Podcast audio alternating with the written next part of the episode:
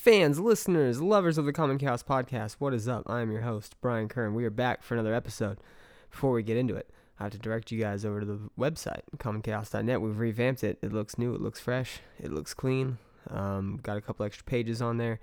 One of the pages that are going to be going up here in the next couple of days is going to be the one dedicated to this interview. Uh, this is one of two interviews I got to do today uh, with the mayoral candidates of Austin's 2018 race for mayor. Uh, I sat down with Alex Strenger and Travis Duncan. This particular episode is with Mr. Travis Duncan.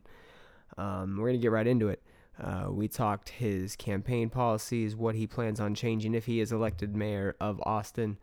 Uh, we also talked what his uh, fundamental beliefs are in his campaign policies and in his promises that he is making, why he is, um, you know, so why he has such a belief in his in his outlook and in his vision that he has for not only uh, the city of Austin but the uh, the country and the world.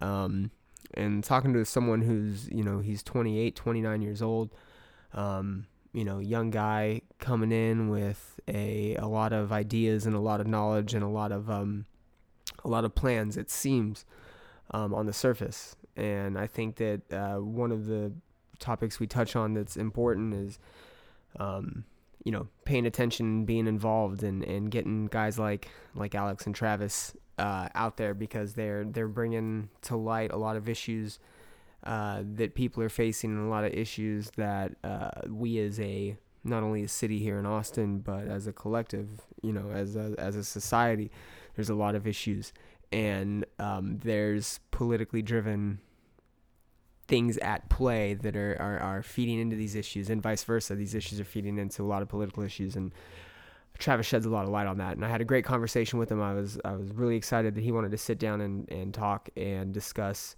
his campaign and his ideas and I've been to one of his one of his events and I plan on going to another one before election day.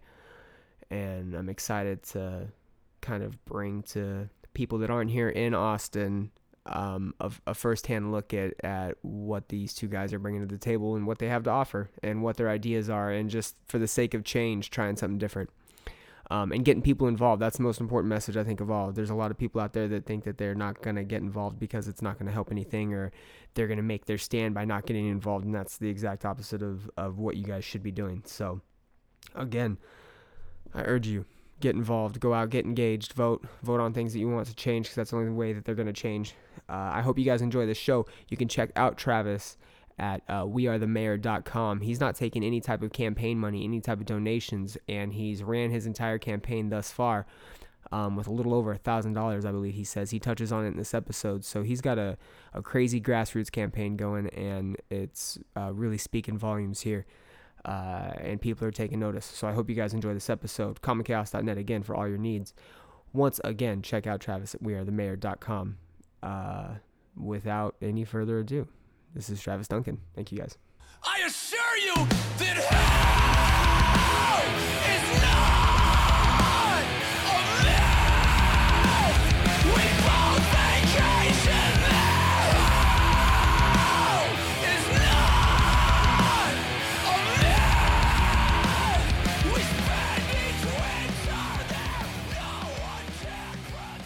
Beans man, we're good to go.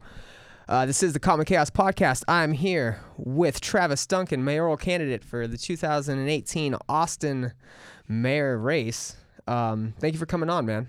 Appreciate you. Pleasure to have you in here, and I'm man. glad to start picking your brain and talking about some stuff. We've been in uh, communication over the last uh, couple weeks, and uh, I'm real excited to hear what you have to say about Austin and your plans to kind of revamp the city. There's a lot of issues that I think a lot of people are very, uh, it's it's prevalent.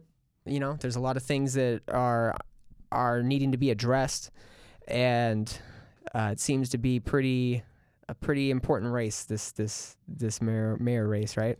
So, what do you feel is are the biggest issues facing Austin right now? What do you think are the biggest uh, biggest things that need to be addressed? And what is your campaign based on? And what are you looking to bring to the table, man? Yeah. Well, thanks for having me. Yeah, absolutely. I really appreciate it. And you know, just to answer that question right off the jump, I think the main issue that we face is this growing political apathy, Okay. this uh, this lack of engagement. You know, because people, most people understand that the government really doesn't listen to them and doesn't actually weigh their feedback, even if they do give feedback. Because Austin has more of a history in ways of citizen engagement than other cities. Um, but that just tells you how bad citizen engagement is across the entire country. Because even still, we have a situation where people don't feel listened to, and over time that just festers and then they stop engaging altogether that's why we have hundreds of thousands of people who don't vote uh, on top of the economic unavailability of, for voting and being engaged you know Mhm. most people are really just trying to pay the bills Right.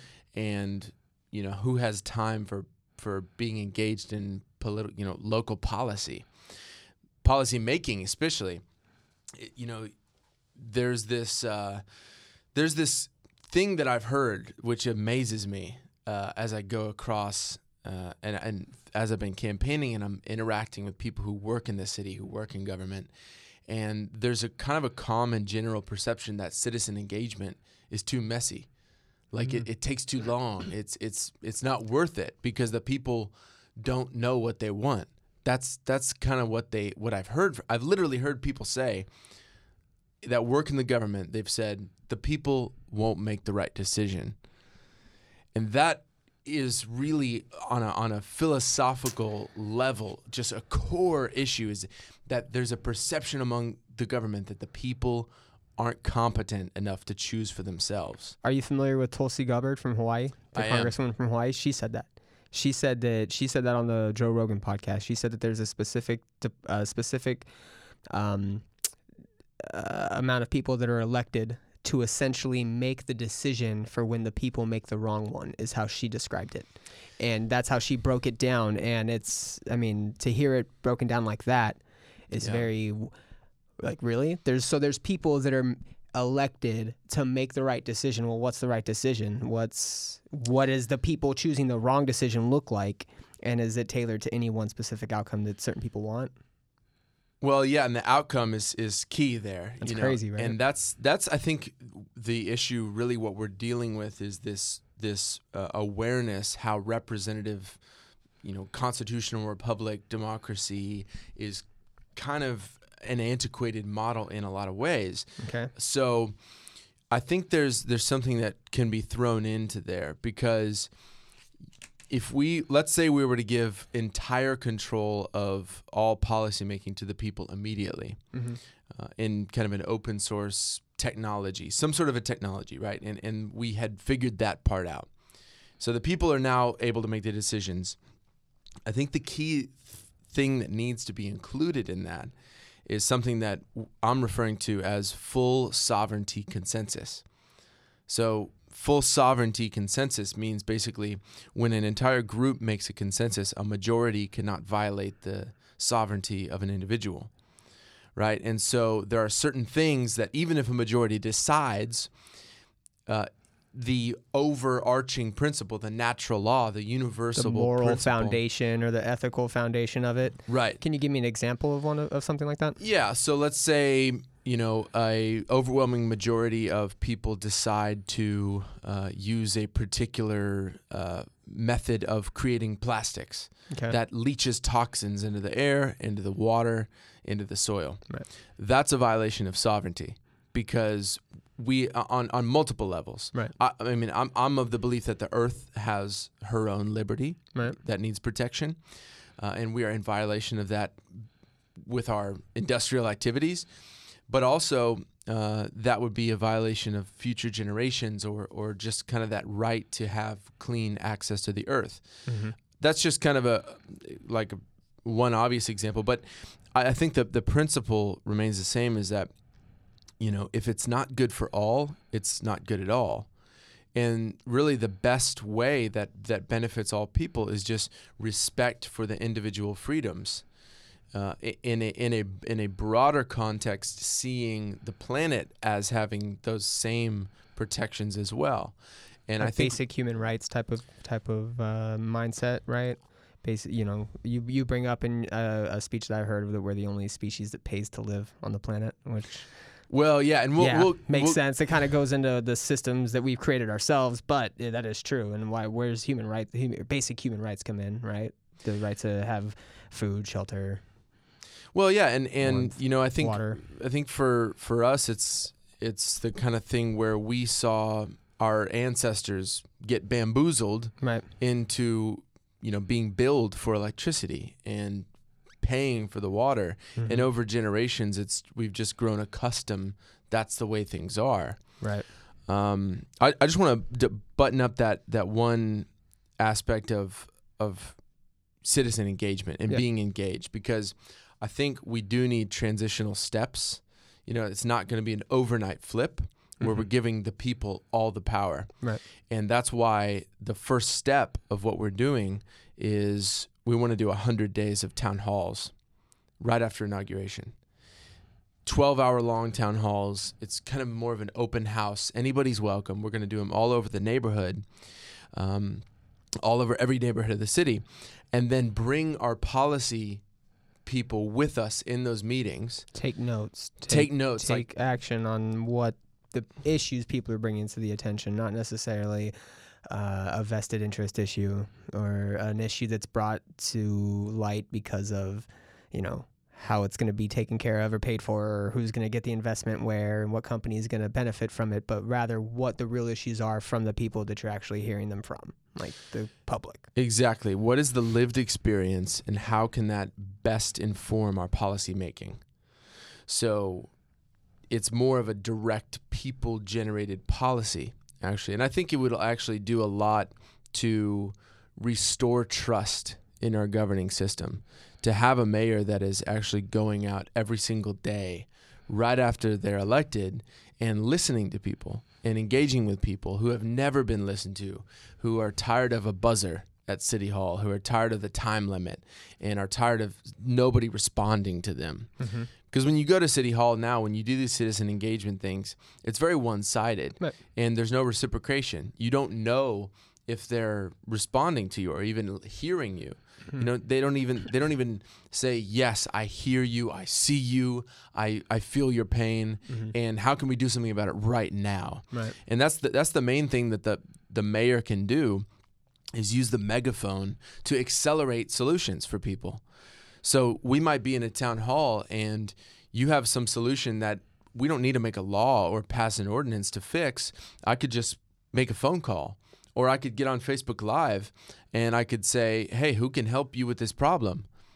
And thousands of people are tuning in and somebody's going to comment and say, "Oh, me, I have this." Yeah. Right? So so Or a collective of ideas, anyway, either, or collaborations, something that can. anything it's Right. really anything you Right. know and and that's i think that that's the benefit of of being so incredibly transparent where every working hour is live streamed everything is live streamed there's there's no closed door meetings ever You bring up fulfilling the duty of being a public servant, which I think is important too, because essentially, when being elected mayor, that's what you are, right? So you have Right. to. Uh, Alex in his interview referenced that everybody in the city is technically his boss, so he has to listen to them, right? That's the kind of role that you're fulfilling when you become mayor. So. You know why is there the committees, the closed off committees, the the short structures to the way that debates are held or the way that uh, solutions are found? Why isn't there more transparency? And I think that that comes back to your citizen engagement uh, what I appreciate that that you and Alex are doing in particular with with this race is you're bringing to light a lot of issues that maybe people like you say don't have the time to address or maybe don't have the the means to um, to deal with with their lives that they have to live and their you know money that they have to make and their maybe they don't have the most appropriate work life balance or balance in general to to pay attention to everything. And you guys are uh, establishing yourselves as voices for maybe those people and people that aren't necessarily out there uh, and paying that much attention to really what's going on. But you guys are bringing that attention to them and you're getting people involved, which I really appreciate. And I think that that's something that, especially with the way the most recent national elections went, is very apparent. There's not enough uh, involvement with people. And to get them involved, you want to present to them a solution that's not the same rigmarole that they're used to. that's not the same maybe broken system that they're dealing with now. There's, in my opinion, no better way than this like open transparency or maybe this evolution of how the system, this political system, is ran. What hurdles do you see are in the way of changing that? What hurdles do you see stopping a new way of like structuring a political hierarchy on the city level? What's in the way of that, and what's stopping this new system from taking over this old system? I would say the biggest obstacle from my perspective right now is going to be the business as usual type of crowd, uh, the status quo bubble, Mm-hmm. that social group, and then also that business group that is used to the mayor listening to them solely and the staying in their realm at the the gala at the ch- charity events and uh, all these things which by the way is there's still a, a duty for the mayor to fulfill those functions and meet with the chamber and meet with everybody i'm really for all people Mm-hmm. I think what people are going to have to get used to is that anytime anyone's meeting with me, it's going to be on live. It's going to be Facebook Live eh, or DTube Live or something Right, that's right, you know right. decentralized that can't be censored or anything like that. We're going to put this information out there so that if uh, Texas Gas wants to sit down with us, they're on live stream. Everybody will know what everyone is saying to the mayor and what the mayor is saying back to them. And I think that level of transparency, I imagine that some folks are going to be uncomfortable with that. I think some people are going to bring up privacy concerns, but I frankly am not concerned about ego being hurt. I'm not concerned about somebody's uh, personal feelings about the matter. What is most important is service to the higher principle, which is that if you're an elected public servant, you need to be completely transparent. Everything I say and do as the mayor, people need to know. People t- people need to know it. and really integrity integrity is a huge deal. And I can almost sum up integrity by saying that everything that you think you're willing to let everyone know. You're you're willing to have all of your thoughts heard and still be uh, comfortable with yourself, not Mhm. judge yourself, Mhm. and still feel confident that you have a, a purpose and place in, Right. in our society, in our Right. world. Of And- value. And, and and if we if we start thinking about integrity on that level and think about what if everyone could hear my thoughts? Mm. Wow, not just Mm. everything I say behind closed doors, but Mhm. what if everybody could hear my thoughts? How how would I change the way I think? How would I change the way I see myself in the world? And this really breaks down on a, on a really powerful quantum principle about the power of manifestation and the power of intention and lining your intention up with your words, with your actions, with your feelings. Because when we harmonize our heart, our brain, our gut, and we have that that mind body spirit connection, magical things can happen. And just just like thinking about somebody differently that that might make you angry, that cuts you off on the road Yep, or yep. or that like stomps on your foot accidentally at Mhm. a thing. Just thinking about them with a different perspective changes the whole dynamic of the whole interaction. For the lack of a better term, I'm going to say you're woke, but I really don't have a better term to use right now. But I love the word woke, so I'm going to use it. Um, and to me, your thoughts are very contrarian. You're going against the grain. You're very uh, new age thinking. Uh, I appreciate that. I support that. I support the uh, better understanding of a human, right? The the the treating everybody equally, and I know it's hard to grasp, especially with, you know, it's it's it's different for us to talk about that living in America, two white dudes in America, you know, Austin, Texas, beautiful city, one of the best in the country. It's hard for us to talk about that and then expect people in different situations around the world to think about it the same way we do. Mm-hmm. But I do believe that there's a there's a commonality and yes, there should be a change in perspective just around the world, right? There needs to be uh, a shift, whether it be a conscious shift or a shift in morality, ethics, whatever it may be. There needs to be a shift to take place, right? You're approaching this campaign with a very ethical foundation and a very moral foundation, and I, I want to get the substance behind that and why why you believe in the things that you do because I feel that that has a lot of the context to the character, right? But if I'm being honest and we are talking real politics, it clashes with politics. Your ethical and your moral foundation clashes with the business as usual politics that we are currently dealing with. What do you see are the quickest ways for your foundation and your structure to dismantle the business as usual? And what are the um, like what are the first necessary steps that you think need to happen in order for maybe your idea to flourish as opposed to the business as usual? Like, would it be education that you would address first? Would it be maybe public policy and how that's addressed? Would it be healthcare systems? Like, what what do you think is the best way to cascade your ethical beliefs and your moral beliefs? The the people first, listening to the people, everybody having some sort of healthcare, some sort of income, some sort of equality that can be measured, right? Everybody has housing. Nobody's left homeless. Nobody's left in a rut what do you think is the first steps that need to take place for us to start focusing on that in the political realm? Yeah, like I said, I think shifting the conversation is going to be powerful, and those town halls once they once they really build momentum, you know, once you're on day thirty, there's going to be a buzz around town, and people are going to start to realize. Do you have people supporting those ideas, the town hall ideas? Well, um, I do. I think people are receptive to that. I think they're liked it. surprised to hear it. I think they, uh, I think the people who work in city hall and, and are on the city council now would probably tell you, well, that's not possible Right. uh, because you have to do this and this and this and this and this. Well, I have But other that's possibilities. As usual possible. Right. That's Right. business as usual Yeah. possibilities. That's, That's, not, the thing is I, I can do a 12 hour town hall and then I can go work for another eight hours on other stuff.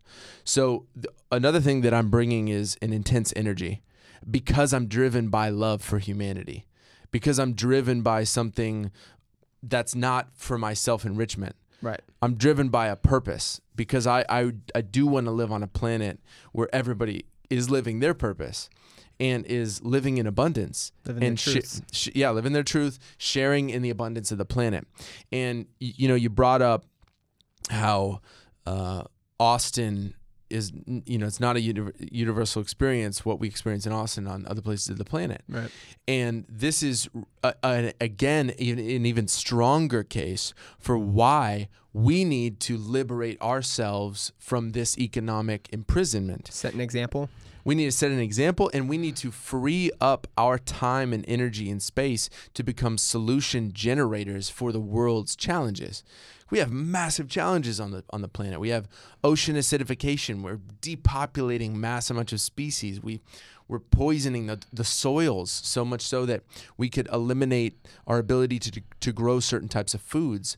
We are dealing with a climate shift, a climate change, and there's we have to figure out decarbonizing the atmosphere and all oh, these things. I like things. how you acknowledge the cycles that it goes through though. Like and that's what I appreciate about both you and Alex is you you guys I think tend to um you, you you're coming at this from a unique standpoint where you're not having the political backing, you're not having the the power players in your corners, the the crazy funding, very grassroots, very independent and you but you guys are coming with these these ideas and these facts and these plans that seem so reasonable and so attainable that the obstructions that are in their way are like nonsensical. Like why are, why do we have these issues?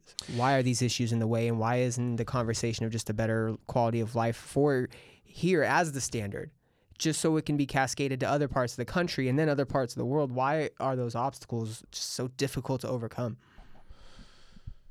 well, yeah, Alex's answer was corruption. If I and I don't want to necessarily go down a conspiracy theorist route, but I, I compare government at all levels, city or national, to a fraternity like a business. You know, there's somebody that's fit for the role. There's their close group of friends that are gonna benefit from the position shifts and the changes, and you know who's gonna be invested in the person and their campaign, and who's gonna have the vested interest in the company that supports them. And there's fraternities at play, and there's there is a corruption to a degree, right? We don't necessarily have to go down that route, but there is the corruption the corruption aspect.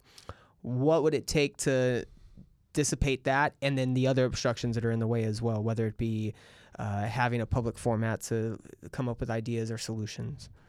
So I, I think actually a common person can recognize how how the corrupt I mean, it's, a, government it's is. It- prevalent. It's mean, it's so corrupt. It's I just so don't want obvious. that to be our only objection that we have, you know, because when people only talk about the corruption, oh well, they're being one-sided.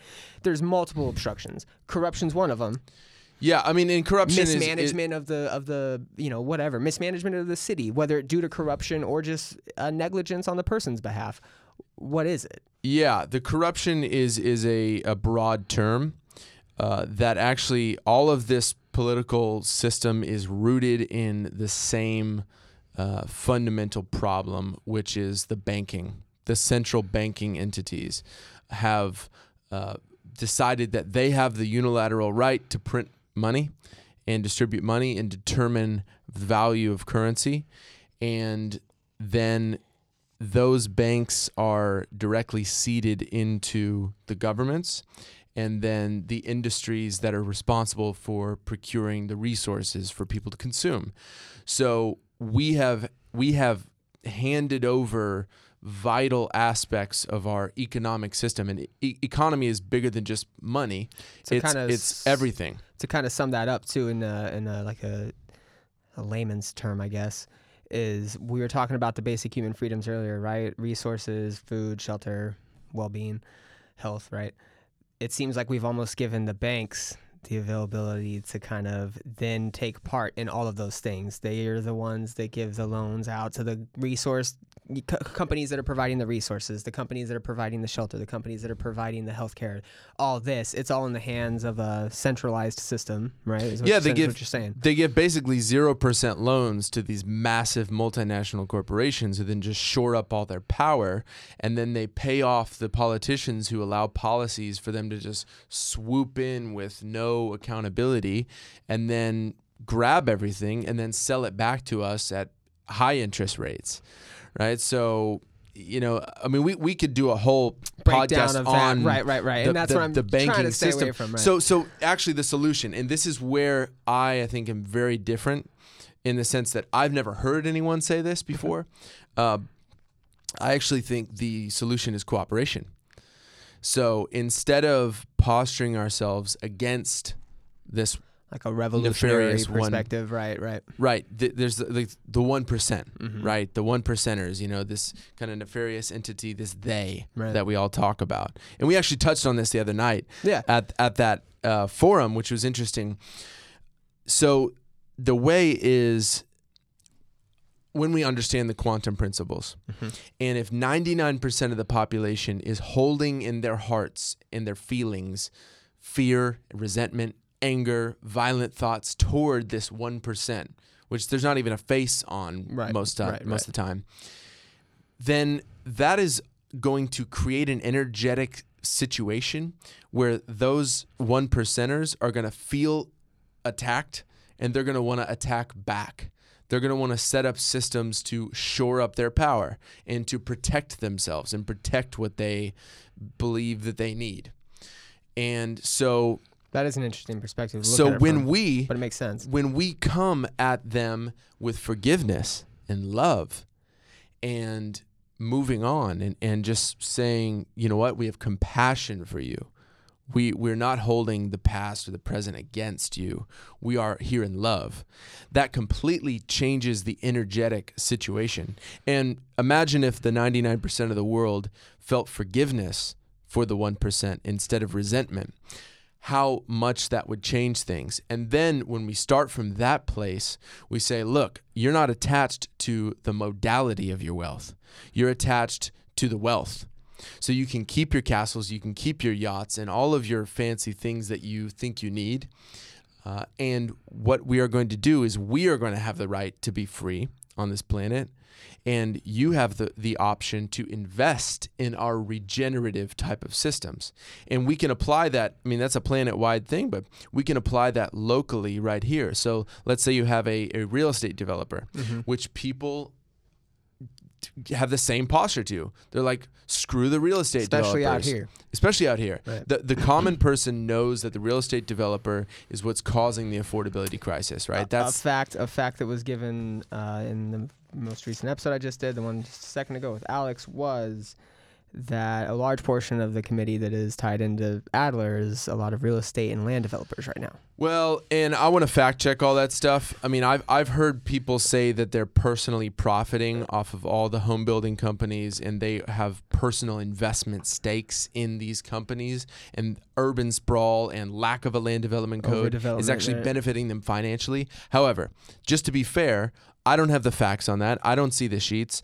Uh, I wouldn't doubt it because of their history uh, and because of their their outcomes. Uh, the actions that they take can really only mean one thing: is that somebody's benefiting by them doing nothing. Right.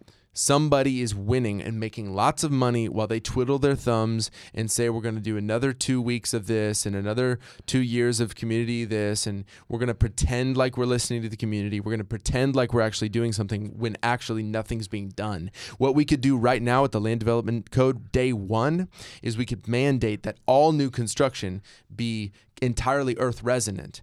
And when I say earth resonant, I mean environmentally smart, basically. It's net zero, uh, it's carbon sequestering, Solar biofield energy. optimizing, rainwater capturing, smart water recycling, green space incorporating, so that when you build something, you're addressing affordability at the root cause because you're eliminating the need for utility costs. You're not exacerbating the demand on the electrical grid. You're fortifying us to be more resilient in terms of a natural disaster because when that comes through, we we don't lose power, we don't lose our water, we don't lose our food. We're we're localizing our our our food, our water, our electricity, our vital services so that we are more resilient. And getting back to the climate change issue because we are in a climate cycle and we are causing pollution on this planet and there is also a natural cycle of climate and and shifting of the dynamic on this planet.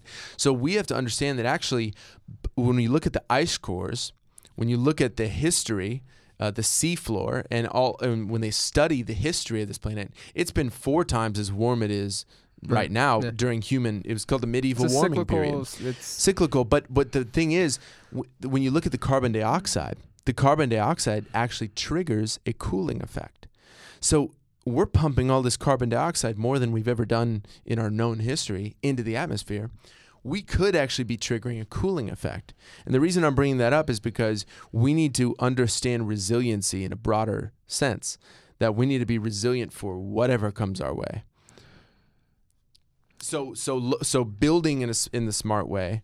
So localizing our, our food supply as much as we can, uh, fortifying our electrical grid against electromagnetic interference, using the Faraday blankets or the cages or the quantum mechanic technology that's immune to the EMP.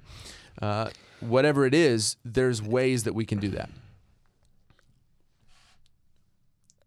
I don't want to ask this question in a sense that I'm trying to be a joke or anything like that, but are you a fan of psychedelics? Psychedelics are so important. They're so important. So, you are on another level, clearly, in your in your compassion for the human element, Absolutely. human nature. and I think I think it's important for for us to to acknowledge this the psychedelic aspect of it, it as as underneath the umbrella of Oh. plant medicine. Oh, I I feel that there's a, an innate connection there that that it almost is sick not sickening to talk but I almost don't like talking about it because people don't take that conversation seriously when it needs to be there's a, a connection with plant medicine and I, even the word plant medicine is woo woo right and I don't want to I don't want to say that you're working with a lot of woo woo but a lot of your foundation and a lot of your support is coming from a very holistic, natural place that people are afraid to talk about. not resistant to talk about, afraid to talk about because it it, it, it sparks anger with a conversation about drugs or free will or uh, you know you can even go down the pharmaceutical route in and using plants for medicine. Why aren't we using MDMA psilocybin LSD to, to treat you know mental issues disabilities PTSD there's trials that are going on but to to speak of that as a norm in itself is kind of like oh well we're not there yet. So to base the progression of society off of a, a an idea or not an idea but a feeling you have because you're so comfortable with plant medicine i think is a is a hurdle in itself. What do you think can break that down and maybe make the idea of plant medicine or alternative medicine in general more appealing and why do you think that that link to this conscious freedom or this conscious shift is so important to have Well, first, I just want to declare that we are going to legalize cannabis, mushrooms, ayahuasca, iboga, anything that's a natural plant. We're going to lift the illegal, unconstitutional prohibition on. And I think the way to do that is there's precedent in the Ninth Amendment of the U.S. Constitution okay which is rights unenumerated, essentially states that the people will have rights that they need to express and they will only know that they need to express them when they need to express them. And access to plant medicine is a key foundation. So any law that bans a human's sovereign right to use plants is is a unconstitutional law, let alone against natural law. So again, anyone who is hearing this and thinks that that's crazy, ask yourself the question why do you think it's crazy for a human to use a plant yeah and then and then when you really sit with that question and be honest with yourself there's no way that you can come to the conclusion that it's wrong and maybe you've just never tried it and That's this this is why that's a systematic thing that only a human could come up with to put some sort of rule or law against a plant. Yeah may, uh, Something that's just as natural as you. You're you're part of nature just as much as a plant is. You're a, a reaction of cells working and dividing and having their process that they go through just as much as a plant is. Yet you can't eat that, right? Or Yeah. you can't do certain things with that. look look that at the comes people down to like a moral but i mean that's what sucks i think about our line of thinking maybe or or just the the idea of that future is there's no like moral blueprint to follow does that make sense there's no like like the 10 commandments right? Or the, the we have the bill of rights. We have there's laws in place to kind of govern people but governing humans on a completely even playing field there's no like rule book for that right? So we allow ourselves to come up with laws and weird put things in place. The whole prohibition against hemp was eh, one of the biggest uh i mean i don't know what you would Is. call that is one of the biggest corrupt maneuvers and probably the history of lawmaking or or you know it, it's again, where do we start having those conversations? Because that's not coming up in political debates. That's not coming up in town hall meetings. That's not coming up in Now State of the Unions to a small degree. But I mean, you have what nine states allow legal marijuana, right? I think it's 40 plus states have it for medical use, but the recreational use is only at a nine state l- level, and you're barely getting states on board with like mushrooms and MDMA and they're still being met with resistance. And I know that there's a lot of organizations like MAPS and other things that are working with government governing bodies to to to to make that more accessible. But it's still a very fringe topic. It is a fringe topic. That's why what we do in Austin is so important because we're going to set the precedent legally so that uh, the entire country can can have their rights back. And you know there there's going to be a cultural adjustment period. There's going to be a time when we figure out what's the best way to do this. You know, not everybody is like there shouldn't be ayahuasca bars. Right, right, right You know, it, it's it's we're gonna have certain norms associated with this, so that Policies to be spiritual guides can, right. yeah, and and you know, even even transcending a law or a policy, I think it's more just that this is the way you do this. You know, this is the way you you work with this, and yeah, Maps is great. Uh, they're gonna be coming into Austin actually a little bit after the Yeah. election to do an event Mm-hmm. these type of organizations are crucial and so essential and i think as people like you know joe rogan and locally aubrey marcus and people like this that are successful business types start talking about their experiences with plant medicine and how it has shaped them in such positive ways.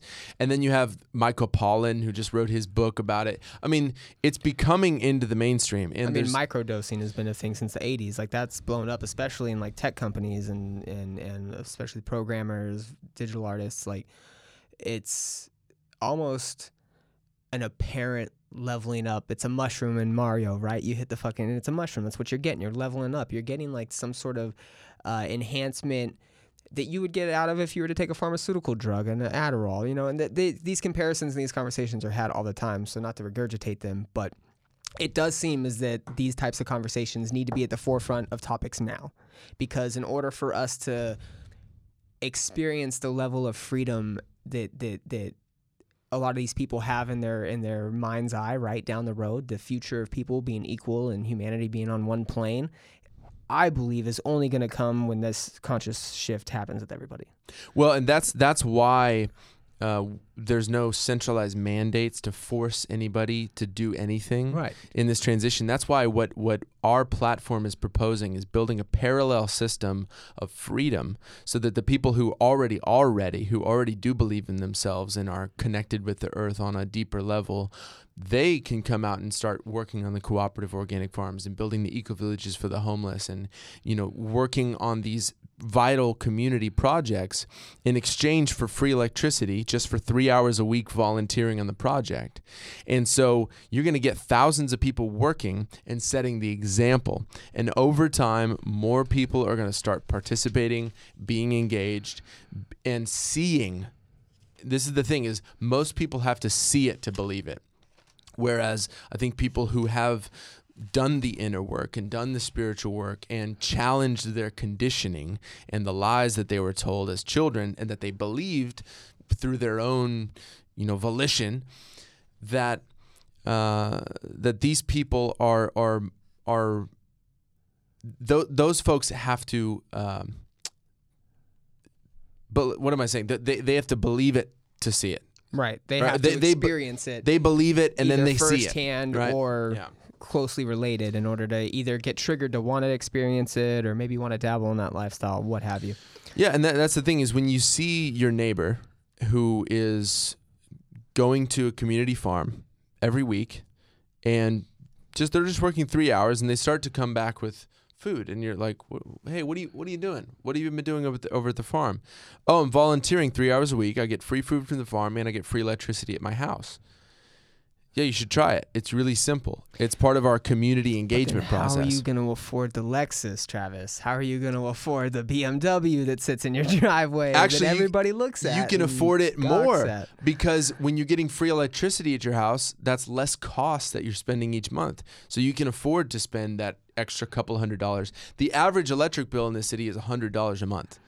And I can tell you it's because the way we build, first of all, because the walls are paper thin, because they are designing this system to increase energy demand. Right. So every it's a whole system approach. You know, everything is interconnected. You answered a question the other night at your uh, at your your uh, gathering that you had at the uh, Magic Caravan, and it was an awesome event. Thank you for the invite. Oh, thank you. Um, you had a good turnout, and you. I like that your the the message of transparency flows through you, especially with you allowing people to get up on the stage at the end, ask their questions, give their opinions, their ideas, ask you guys tough questions. Um, somebody earlier in the night brought uh, had asked you, and I overheard you answer it, and I kind of want to hear it again, just to so I can understand it better. But I also believe that you you explained the idea very well, just as if you did a second ago with the parallel systems. Uh, the homeless situation. You were talking about incentivizing people to build ho- uh, either homeless shelters or some sort of area where it, for housing, uh, and in turn they would be incentivized to work. Can you explain that a little bit and what your ideas for that are? Because the homeless, and I had a list of issues that are plaguing Austin right now, and I was going to cover that with you. I mean, homelessness, traffic, overdevelopment, they're all up there. They're all big issues. They all have solutions that can be had. So, with that in particular, what are your plans there? Yeah, so homelessness is a kind of a fundamental uh, indicator of the lack of compassion we have in our society. So we have to acknowledge first that it's our responsibility collectively, and that if one of us are on the streets, we're all on the streets. That's that's the uh, position I'm per- approaching this from. Okay. That you know we are all interconnected in our experience, and we show our values by the the least among us, those who have the least, those who are the the, the weakest, uh, how we treat those people. So, solving homelessness, I think, is actually very simple at the root cause. We have land all across the city, uh, all around the city, uh, where we can build what I would like to call eco villages, just for this purpose, where it's essentially new housing developments, single family home developments, where there's a build to own sweat equity model. So if you are homeless, or if you're not homeless, uh, you can come volunteer your time to help build all the different little houses that are going to be, again, earth resonant, no utility bills, completely self sustaining, resilient houses built with earth materials. They can still look as beautiful. In fact, they're actually more beautiful than I the mean, houses earth we materials have now. like wood and metals and well, things like that. right? I mean, do you- yeah. I mean, you like, can use that, yeah. But also, you c- you can use you know lime and like rammed earth, you Right, know, right, and right. and you can do the earth ship model. There's there's plenty of models. I'm a I I'm I I enjoy tiny houses, tiny house hunter, whatever that is. Minimalism is a yeah. very, so so you know? you might this this is the great part about this is there's no You cook- there's no small- cookie cutter. You might want a little small house. Yep. And some some eco villages will be used for different purposes. So one of them is going to need to be a healing village for people who really need intense cleansing of the gut, getting the parasites out of the body, purging all of those toxins, then getting clean, way, rehabilitating, and then using the plant medicines with the spiritual guides and those things. Once they're ready to move on to what I would call like the able-bodied single person village, that's one where if you're just kind of a, a, a single person, you've been out on your own, you're you're just you're you're you're cooperative, you can function in the community. And then there's another one for like families with children. You're right? So- essentially uh, you're essentially not fantasizing, but you're illustriously like building up the halfway house kind of. You're you're you're having the source where they can cleanse, rehabilitate, and then enter into society transitionally, not necessarily just thrown out there expected to get a job, maybe thrown out and expected to get be able to rent a place only after That's not being homeless for like a month, right? Like you can't just go into the modern key. society. Well, I don't want to get people back in the rat race. I want to liberate people from the rat race and give them the opportunity to build it and work for it in cooperation with normal citizens in Austin that are in exchange for volunteering, getting three hours a week, you know, three hours a week volunteering, getting free electricity at their house. Mm-hmm. So you'll you'll be able to mobilize a force of people who will come out because they're financially incentivized to come help build these houses for the homeless. They're each custom designed to that person's need, and we're going to build one for you, and then you, and then you, and then you, and then you, and then you. If we just have a thousand people working a w- every week on this project, and it's just the weekends, we could have 250 people working every hour. 250 people cooperating building earth homes. You can get so many homes built in a short period of time. And that way the people who are uh, homeless are now homeowners. So we're going ho- from homeless to homeowner through this build to own sweat equity eco village sovereign model. And it's totally customized and i think the only requirement for getting to live there for the, a lifelong lease is just you just volunteer three hours a week again to help build new houses and to help in the community garden to help around the community to maintain everything and keep it up so that we're we're incentivizing cooperation rather than individualized burdens. And this is the problem right now is that in the homeless population the burdens are individualized which forces them to not cooperate Repeat that. We're we're not what? We're individualizing burdens. Right. So we're incentivizing cooperation rather than incentivizing individualizing your burden. So the way it is now, a lot of the homeless people I talk to have to be on their own in order to survive. They have to look out for themselves and themselves only. And this ties directly back to the lies that children are still being taught in Austin schools today, which is Darwinism. Darwinism has been debunked by his own words, survival of the fittest is not actually the highest form of a species thriving. Cooperation is always the highest form. And actually, Darwin drastically, and, and mainly the, the people after him uh, and institutionally around him, grossly misinterpreted what he was ob- observing. They didn't understand the aspects of epigenetics and quantum think- physics. So I think that the Darwinism is the the survival of the fittest in the sense of the we're willingness to adapt.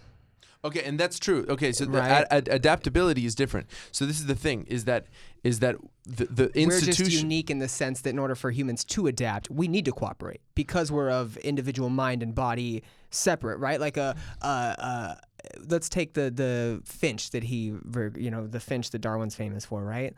There's not it evolved, but the other birds weren't out to get that bird. All the birds evolved because genetically they had to evolve, right?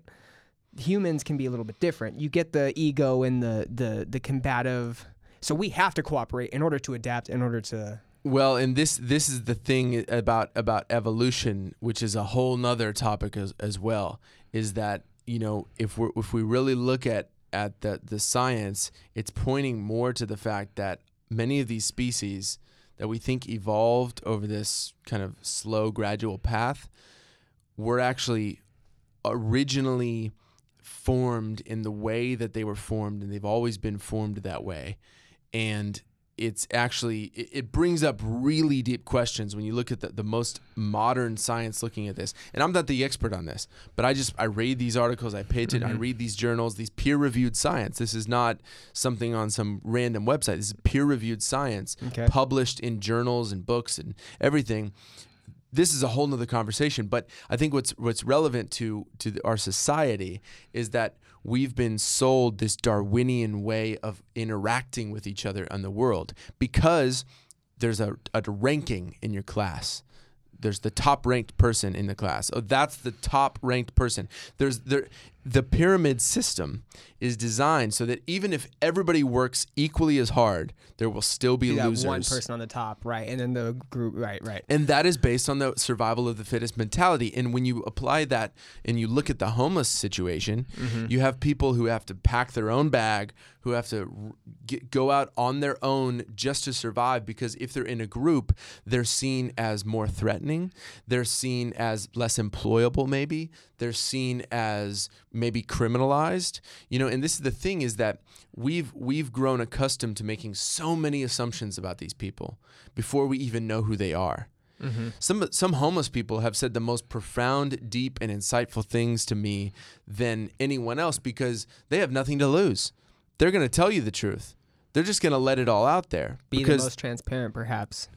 well, yeah, because what other choice do they have?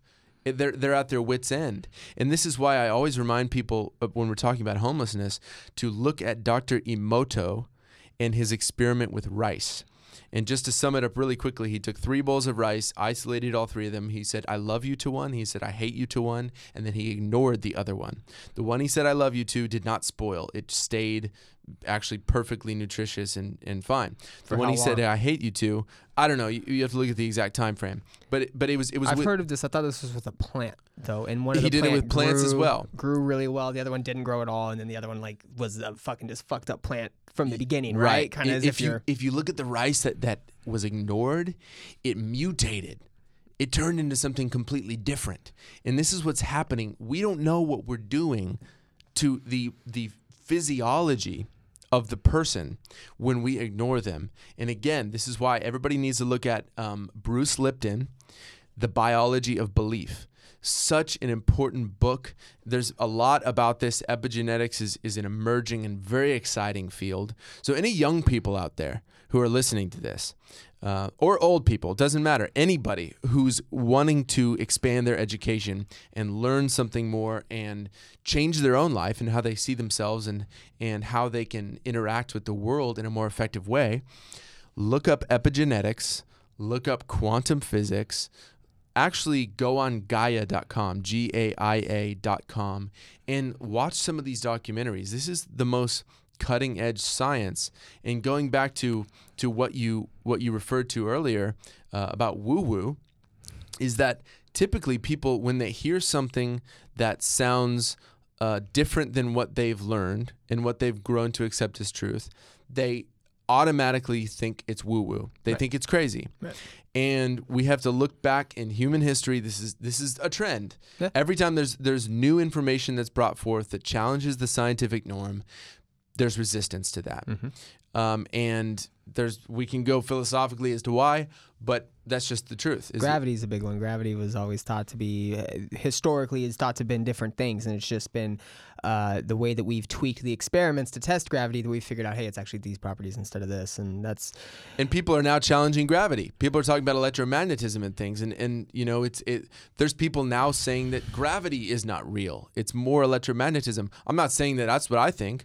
I'm just saying that there's there's people that are challenging these really fundamental things that we view as laws. there there that's true but i have to i have to doing the podcast and my belief of the podcast is you're you know the only way i'm a firm believer in progress and growth and i've been on a journey of of, of self-progression for a while and there's there's a profound impact when you maybe want to believe something, right? Mm, yeah. And then you realize, man, the facts just don't add up. The facts just don't necessarily come across as clean as I want them to be. Maybe I am this confirmation bias that I've been hearing about. Maybe I do that from time to time, just as everybody else does, you know? And I feel when you're when you plan on challenging things like that, when you plan on challenging things that are so fundamental in progression, especially when you want to do a parallel system, you want to do a system where people maybe don't want to live the lavish lifestyle can still thrive and everybody benefits, and people that do want to live the lavish lifestyle still thrive and benefit. There's going to come a time where one of them might develop a belief or a foundation or a moral ethic that conflicts with the other one. well, right. And, and let me So let me just are they parallel then? let, yeah let me let me just be, And how do you balance that? well let me just be clear. I'm not challenging gravity. Right, right. But- no, no, but- I'm not but saying what, you I, are. what I'm what I'm saying is that, is that is that when people come forth and challenge gravity, things like gravity, Right. things like these fundamental belief systems, mm-hmm. we need to listen, And and, we need re- to not shun them and say that they're crazy for researching things.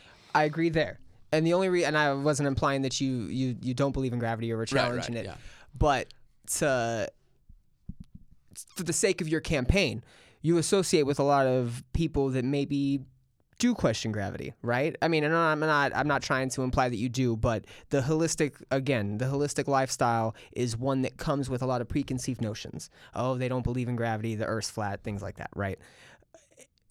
being able to have an effective plan to balance that along with the lifestyle that other people are familiar with living is going to be difficult. Managing that's going to be tough. What happens when you get conflicting fundamental beliefs? When you get the conflicting, hey, we're going to build the eco village and we're going to uh, volunteer a bunch of people to do this, but then what happens when the skyscraper building people are going to pay the people more that are incentivizing the eco villages? Then they move to building the skyscrapers and nobody's paying attention to the ego village anymore. Well, that How do you, or yeah. eco village? I didn't mean to say ego village. Eco village. How do you plan village. to maintain? I mean, it's Yeah. the ego village versus the eco village if you Yeah. want. Yeah, let's call it that. Ego versus eco, right? How do you plan to balance that when the the ego starts recognizing that the eco people will work real hard for their free electricity? Maybe they'll work even harder for uh, ten dollar electricity, but more a month. And then all of a sudden, you don't have the people paying attention to the ecosystem anymore, because again, the f- found the fundamental belief in the beginning may be the community and to thrive. But then when they start saying, well, my fundamental belief is me having generational wealth, I'm going to go work for this company and make some figures so my kids have something. yeah, they can do that. That's the thing is that the- Balancing that, though. How do you plan on balancing that? Well, the the cooperative mentality again, if it isn't good for all, it's no good at all. Mm-hmm. And you know, that is not meant to be interpreted as a socialist mandate because I'm not a socialist, I'm Right. not a communist. I don't believe in centralized control. Right. However, there are certain things that I think we need to assert.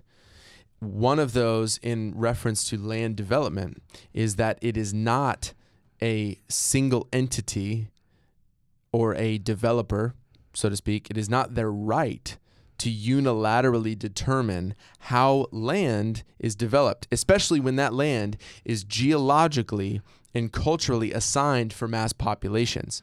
So when you have somebody who just buys some uh, buys land downtown for the highest price, the highest bidder, and then they're like, "Well, I'm going to build this." And then they just decide that they build that. They're completely violating the the agreement that we have decided we're all going to live together in this place. This this land is geologically assigned for the maximum vitality of all human beings over many generations in Austin because we know with climate volatility, we don't know what's going to happen with the coastlines. Right. I mean, I'm hopeful.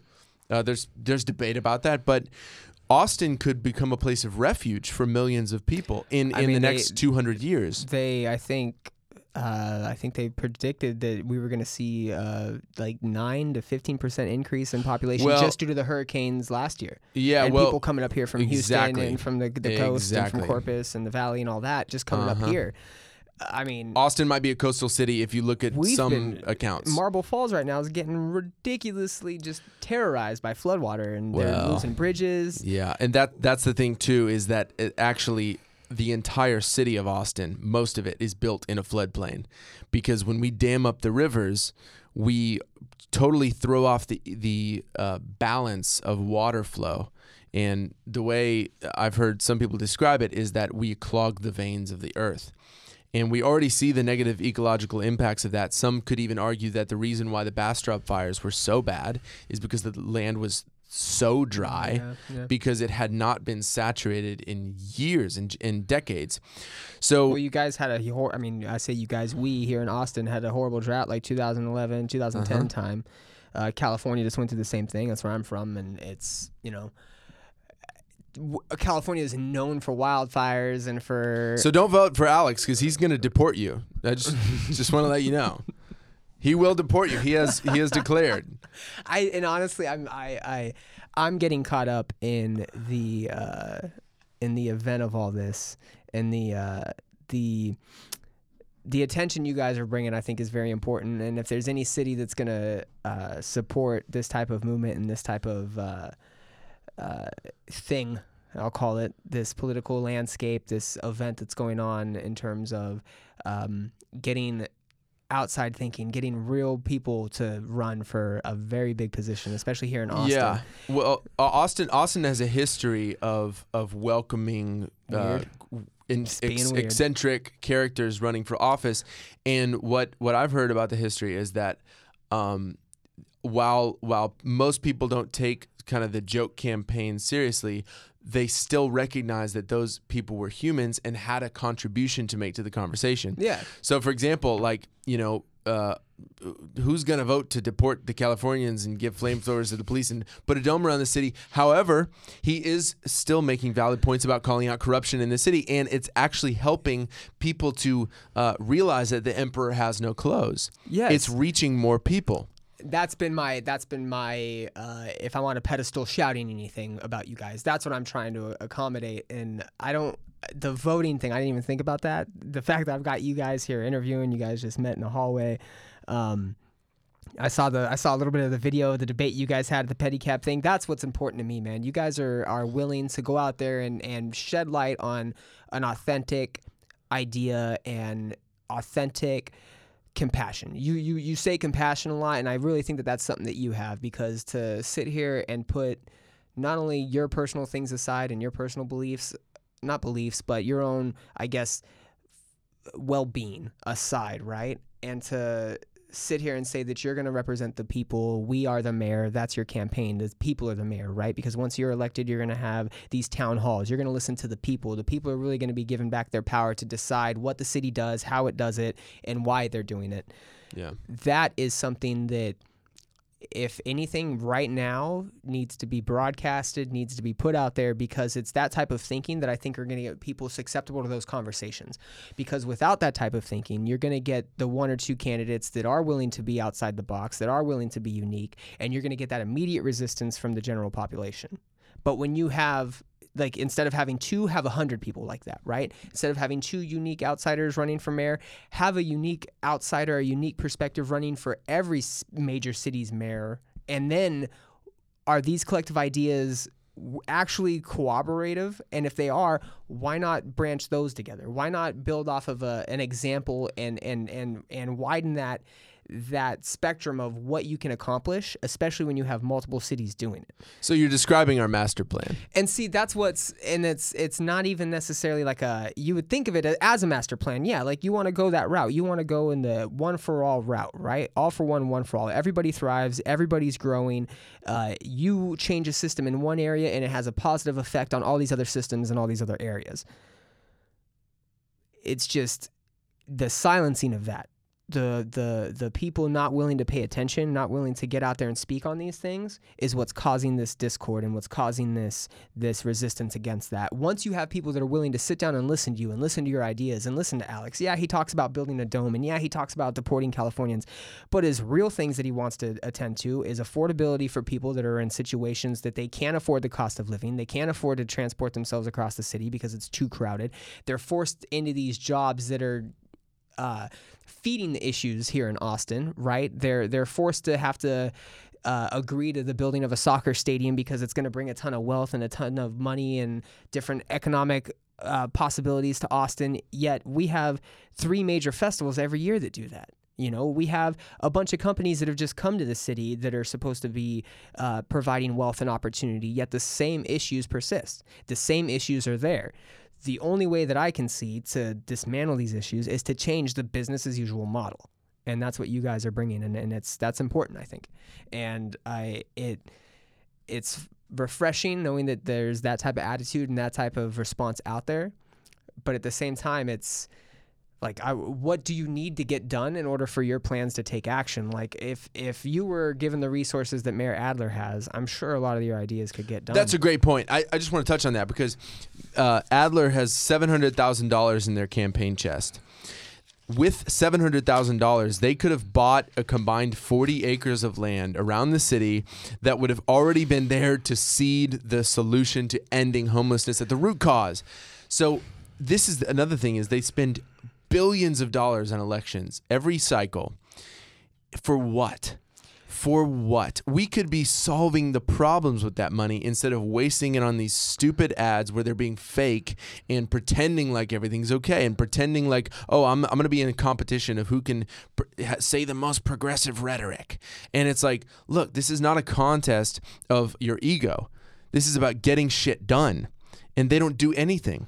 They if we've spent less than a thousand dollars on this campaign, or around a thousand dollars, and the fact that we've been able to penetrate the conversation as much as we have and to get as much attention and to be on most of the forums and most of the debates which I think is nonsense. Alex brought that up the fact that he was kept out of a forum, the one that he had the video of where he went in and they kicked him out. But the fact that that happens, the fact that not everybody's ideas are allowed. we to were both kicked out that was that was the austin young chamber Yes, you you did a video as well where you were walking up the street and you were like super heated. That's right. Well, it's I- funny because I I was I w- I told Alex I was like, let's go in there together, and uh, then I had to work and I couldn't. I I was like late and I was like, I need to go, I need to go. Yeah. And so I showed up right when it ended, uh, and then also there was a United Way forum where I was originally invited and then uninvited by and what they said is that uh, somebody at the top told us to do this and it's out of our hands. That sounds super shady. Like, what are they doing? In, in and by the way, this debate was called "Finding Lasting Solutions to Poverty."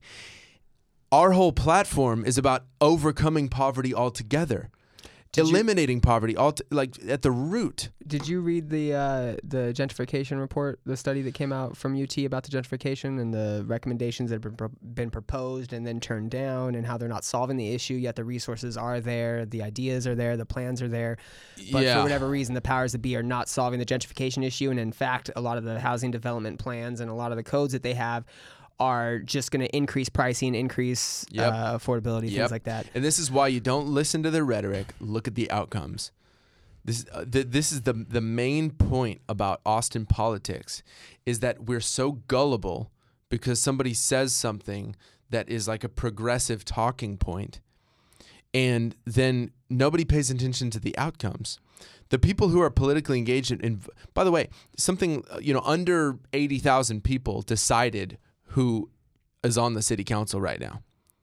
Is that are you referring to how many people actually came out and voted? Actually voted in the Did you runoff know- elections. Did you know that in all the schools in the Austin Independent School District, there's 83,000 students?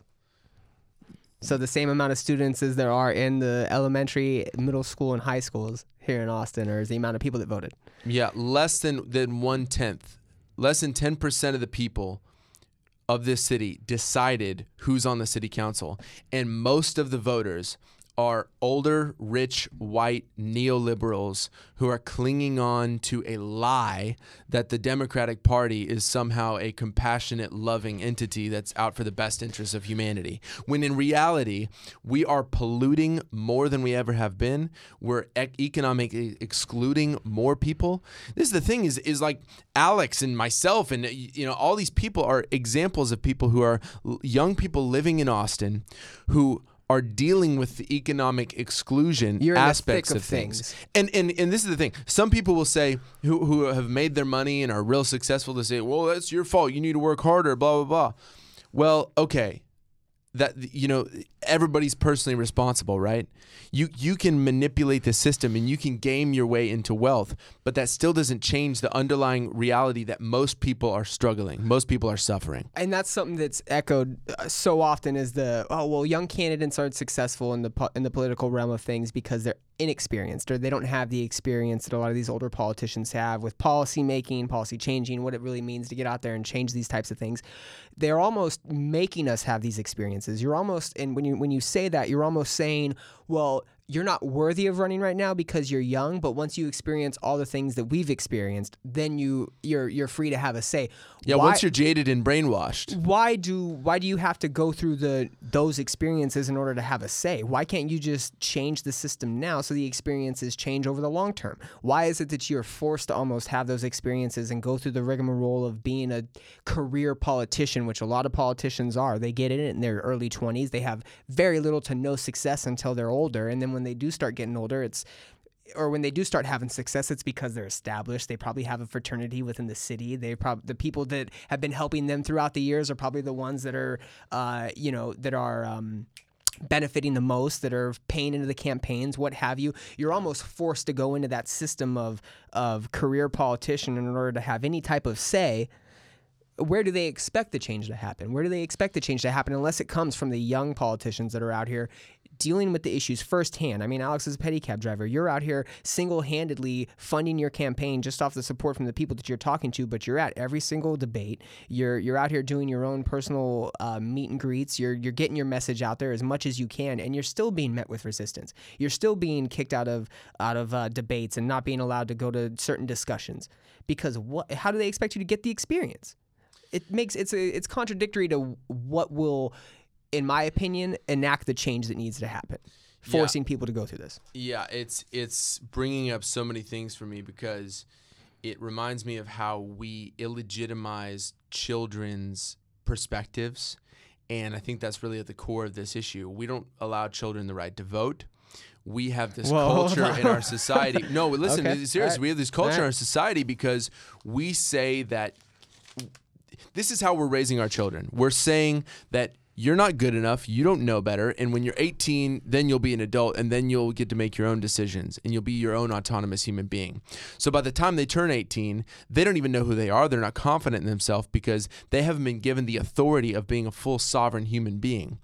All right, there's a difference between uh, healthy boundaries and protecting and raising children um, in a way uh, that is protective versus in a way that is actually inhibiting their own self thought processes. You have more mental illness, more uh, lack of confidence, more social awkwardness in younger people right now because of the way the school systems have been set up. And that manifests again in the same uh, context in politics and everything because it's saying that you are, aren't, you aren't, your ideas aren't valid because you're young.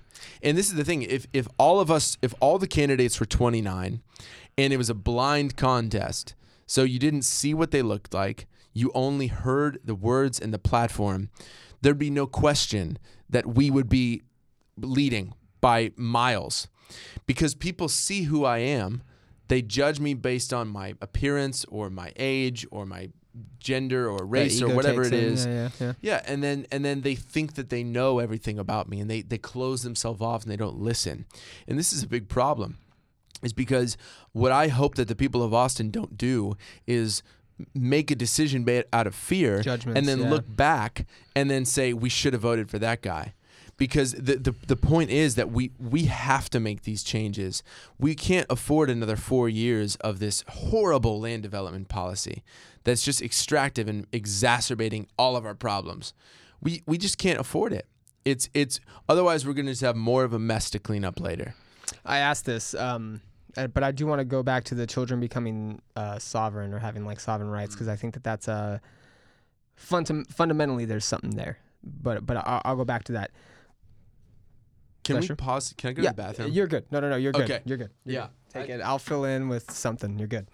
okay, or You're- just pause it or, or Uh, I don't do edits, but you're good. it's fine. Yeah, we're good. People not getting used to the show. I love it. Um, all right, I'm gonna take this time to have everybody just listen to me rant about some things. Uh, commonchaos.net for all your needs. Of course, as always, uh, I'm gonna have a page completely dedicated to this whole uh, Austin mayoral election um, because it's it's it's it's deep. The Austin election has been one that is very there's a lot of attention on it also on a national level just because of where Austin fits in the US it's one of the 15 largest cities uh, population wise and growth wise we're getting major major tech companies bio industrial companies. There's a lot of attention on this election uh, because of what's coming to Austin and and just how how fast it's growing. And to be involved with hearing these guys out and, and interviewing them and, and talking to them it's it's eye opening. It's uh it's eye opening. It's informative, and it's really getting me just excited about about people and their ideas and and if there's anything that interviewing Alex and Travis has done for me, it's just made me want to do this more and uh, pick people's brains more and hear their ideas because I think they're both very smart, intellectual guys. Uh, they both love what they do and, and are doing it for the right reasons, I think. So we're going to continue. I was just plugging the page that I'm going to do. Um, and again, also moving forward, man, anything you have going on, I'm going to share. I'm going to blast out too, just so you know, because I support. Uh, going to the, the, what did we leave off on? Not the children being sovereign, but the, man, it was not dealing with another four years. Same old nonsense. Anyways, uh, going back to the children being being sovereign, um, elaborate that on a little bit a little bit more because I think a lot of the a lot of the issues we see in in, in, in young kids and the youth, I think have to deal with their environment, not necessarily um, the and I, and I, I'm I'm I'm going with science that I know on this, and it's the the whole formation of the brain, right, and being your brain really firing on all cylinders. Um, it doesn't necessarily happen until you're like early 20s, right? Males 25, females 23, around that area. Uh, so is it the children not having the rights that's giving them their these issues that they that they have? The youth having these uh, personality disorders mental disorders anxiety awkwardness uh, bullying is a is a huge thing. Suicide rates are off the charts right now.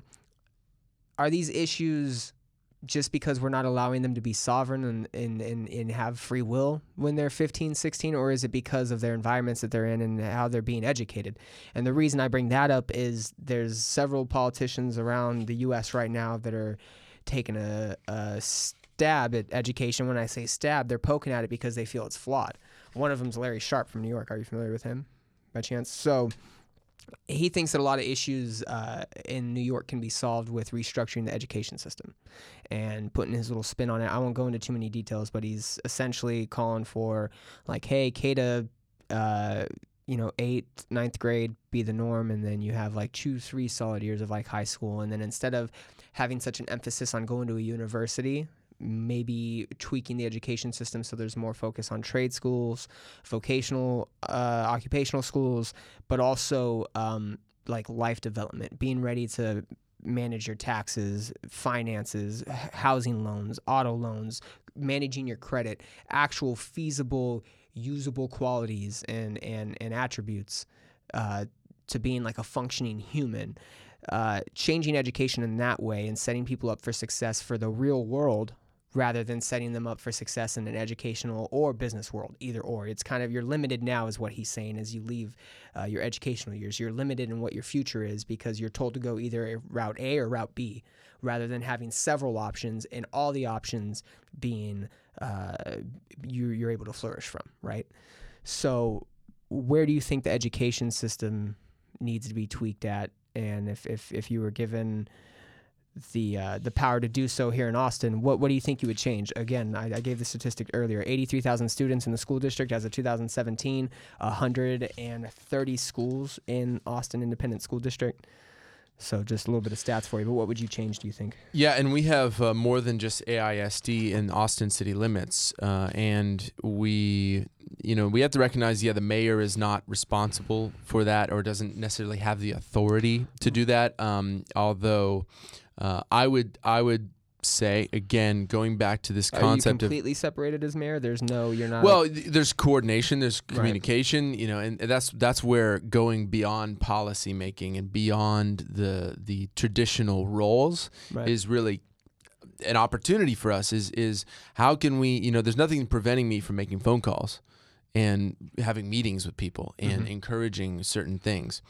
Um, and this is where I would I would step in and say that the state is actually interfering with our right to educate full human beings because they have such an int- institutionalized method and because they mandate control over it. Uh, I actually say that it's our constitutional right to determine how the money that we spend on our taxes goes to schools, how it's spent, what it's spent on, uh, and what we how we structure our curriculum. So you you brought up the curriculum. I think th- that's a huge piece of it. You know, the first seven years of life should be all about earth connection and learning how to play and have fun and be emotional intelligence and spending a lot of time outdoors and in nature and creativity. creativity on between on the ages of three and nine, your you know your brain is of developmental uptake, especially with creativity, especially with relating with people and socializing, and making socializing. friends. That's yeah. when you make friends as a kid. That's when you realize how to make friends. Laughter, excitement, you know, playfulness. It all comes out when you're real young. And like you said, the, the more we're learning about the brain and development and everything like that, and the whole body and the heart and everything like that, we don't need young kids in classrooms. They do not need to be in classrooms.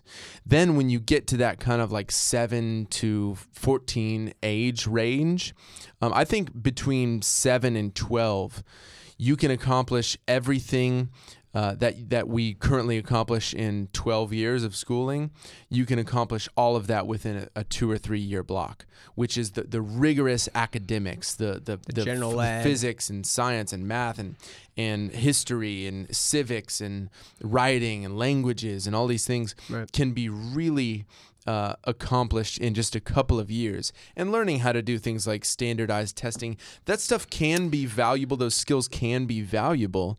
Uh, but I would just say being more rigorous. And then and then I'll just cl- close real quick because I know you want to jump in um, is then by the time they're getting to their teenage years and we do know that that um, women a lot of times develop quicker than men.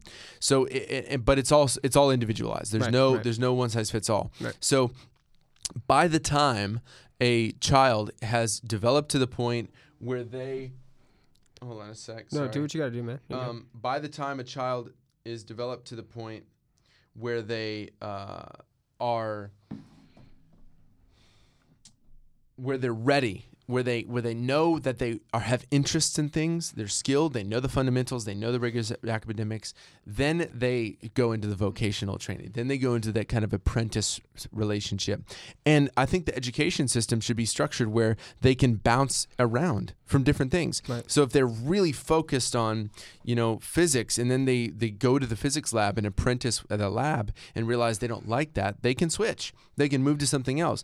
That teenage years is supposed to be flexible and fluid and experimental. And that's where there's a distinction between are they fully developed into kind of the person they they will become and be uh, not maybe not necessarily. However, do they have the consciousness to be able to make a decision about what type of policies and what type of people should be elected into office? I think so.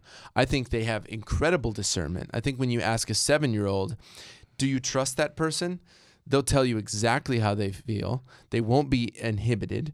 Uh, they won't be mired down by being jaded by this economic enslavement that most people experience that causes so much environmental stress where they you know the same arguments about children making poor decisions can be directly applied to the adults making poor voting decisions because adults are basically just traumatized children that have, that have that have normalized themselves into that trauma right? And so we have to talk about the childhood conditioning a, as it relates to the type of decisions we make. We are we kind of have a Stockholm syndrome when it comes to the type of people we vote for. We're we're voting for people who abuse us, and then we we defend them when people like criti- criticize those choices. You can take the phone call too, brother. Don't feel hesitant to do to well, not. I'm just I'm recording this video, and I, Oh, yeah, I. I don't want it to be interrupted. Um, so okay, the all right, taking back a couple steps. Um, without destructuring the the deconstructing the school the education system too much. Um, the remark about the seven year olds not needing to be in classrooms, I think there's a there's a a fundamental learning that has to take place between like five and eight, four and eight. You know, writing, language, uh, specifically those art, art, maybe being able to express yourself. Because as you're eight and nine, you want to, you know, you're you're familiar with school. That's where I think the real creativity and that enjoyment and the playfulness comes out, right? I don't necessarily think that it's necessary for seven or eight year olds to want to vote or to know policy. Okay, so so maybe we start with age 12. You know, maybe we start with age 15. Or or what I'm more in the lines of thinking, and I, this is just coming out of I just got out of a childhood development class um, in getting my degree right now in communications. So uh, going through that process, um, I had to write basically a report on on a uh, childhood development center, right? And what I think is important is we mentioned earlier uh, about the inattention to policies and public relations in terms of government and running the city, right? We also see that disconnect with families. We also see that disconnect with uh, how children are raised, and we, we brought that up earlier. Is is what children are being fed, right? What kind of ideas and how are they being taught in school? Is it uh, only the strong survive, only the smartest make it, the standardized test? I mean, and there's even flaws within the standardized testing system that Larry Sharpe, the gentleman I mentioned earlier, he points out. He doesn't believe in standardized testing. There's the whole Harvard controversy right now with them uh, testing Asian students a little bit differently, and they tested everybody else in the curve, and how that's incorrect. And they're going under that. I'm pretty sure there's a lawsuit involved. So would you and you and you even brought up the mayor not necessarily having a direct impact on the education and how that's how that plays out what would you do to strengthen the um, I don't want to say grooming, but the the tailoring of our children's education and how they do learn and develop outside of school because there's there's a case for that. I mean, there's YMCA's, there's there's boys and girls clubs, there's different after school programs that kids can attend, but are they getting the best care there? Are they continuing their education there? Or are they just being watched after until their parents get off work and they can go home? Are they really continuing their education? Are they continuing their grooming again for the lack of a better term? Are they continuing their knowledge growth, their growth, their progression in these after school programs? And if you're not able to directly affect the school districts and the school and the education programming there, how do you plan on doing so city wise because that if you're planning on having this eco driven system in the city, you can start with the kids in an eco driven maybe community center after school program where they're you know they're taught in fun creative ways maybe classrooms experiments things like that to challenge thought to you know uh, challenge the norm go do simple science experiments that teach you about gravity that teach you about you know motion and friction and things like that and and have a hands-on allow yourself to be creative and if you do have questions if you do maybe not trust something be able to express that openly and have the resources so you can you can better educate yourself on those things I think that's important for kids. Is there is there a plan in place that you have for for that in terms of of maybe continuing that education or maybe putting a different educational system in place to complement school, the schooling as it is now since you can't have a direct impact on that. Well, we can definitely have an impact on the conversation in in cooperating with AISD and the other school districts and uh, ACC and looking at lifelong learning and these things. And there's really there's really no one particular answer to this. I think that the most important um, uh, principle to be applied is don't be rigid and be fluid, be adaptable. Uh, understand that each child is an opportunity to reflect as a society and learn something new. That's the reason why we procreate. That's the reason why we don't live forever. We, re- we recycle ourselves on this planet. We incarnate here to forget to remember. So it's a cycle of, of constantly reflecting and learning new things. And so eh, there there will be a million ideas. There will be as many ideas as there are individual people. There will be as many curriculums as there are people. And so there's so many education experts that are out in our city that are just ready, just clamoring for an opportunity to do what needs to be done, and they're they're being shackled by the institutions. So the best thing that I can do as mayor is assert our municipal sovereignty to so bring in these more holistic, uh, actually more practical methods of education. Uh, so that the state can't interfere with us. Again, I have a lot of fantastical ideas. I have a lot of vision into the future. But the most important thing that I can do as mayor across the board is set the fundamentals in place so that when I am done in that role, that people are better suited to make strong decisions for themselves. And so I don't want to mandate what anybody should ever do. And it's important to recognize that the parent is always the best educator of the child. And when we need to set up a foundational system where parents have economic availability, to be with their children more often, which they want to, but then also something you touched on earlier nutrition.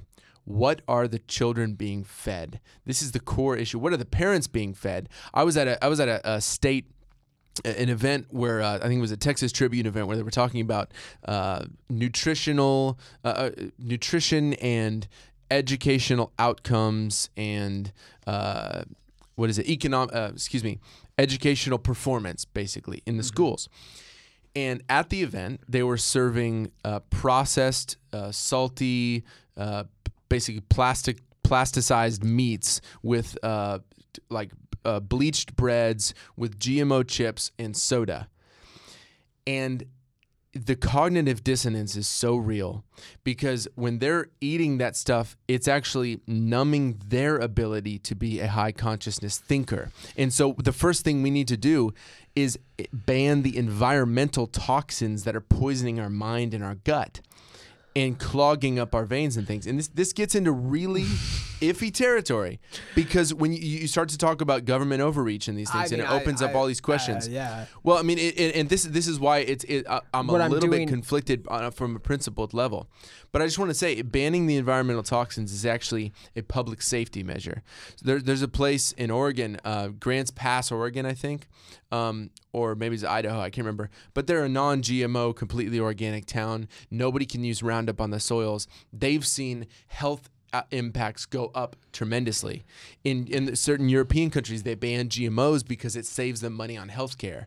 So we need to look at the neurological impacts of lack of hydration, of neurotoxins and heavy metals in the water, of uh, what the soil uh, pesticides and all these things are doing uh, to to our environmental health, what the air conditioning units are doing to our environmental health. Alex pointed out that there was like lead in I want to say eight or nine reported schools, and they're all in like low income areas, low impoverished areas, Um, impoverished areas. well, they're all over the city. Um, I don't know if they're um, necessarily. I mean, there's poverty in every neighborhood of the city. Right, right. um, and uh, t- you know just by the metric standards. Uh, but um, actually, one of the schools I think was the one right next to our where I live, we're in Southwest Austin. Um, so yeah, they found lead in the waters, uh, and it actually had to do with the filters that were on site at the school. They got them changed. Apparently, they tested its parts per million fine and all these things. But But even then, what, But even the, the regulation and the standard of parts per million, who's to say that's healthy? And I, Right. I- what I'm trying to do is I'm trying to sidebar a bunch of stuff, parking lot, a bunch of com- uh, topics that you're bringing up and comments that you're bringing up because. Um, I, I want you back on the podcast uh, from more of uh, less politically driven, Hmm. uh, if possible. Obviously, if you get the if you get the mayor spot, you're going to be busy for the next couple years. Uh, but anyhow, I, I want you back on because you touch on so many different things that I think uh, fundamentally need to be touched on and asked and addressed because it seems that that's the route that we're going to eventually go down. And if these issues aren't addressed now, uh, the people that are in political power that aren't addressing them aren't going to be ready for when it's too late. That's the thing. We need resiliency and we need to do the, the basics right.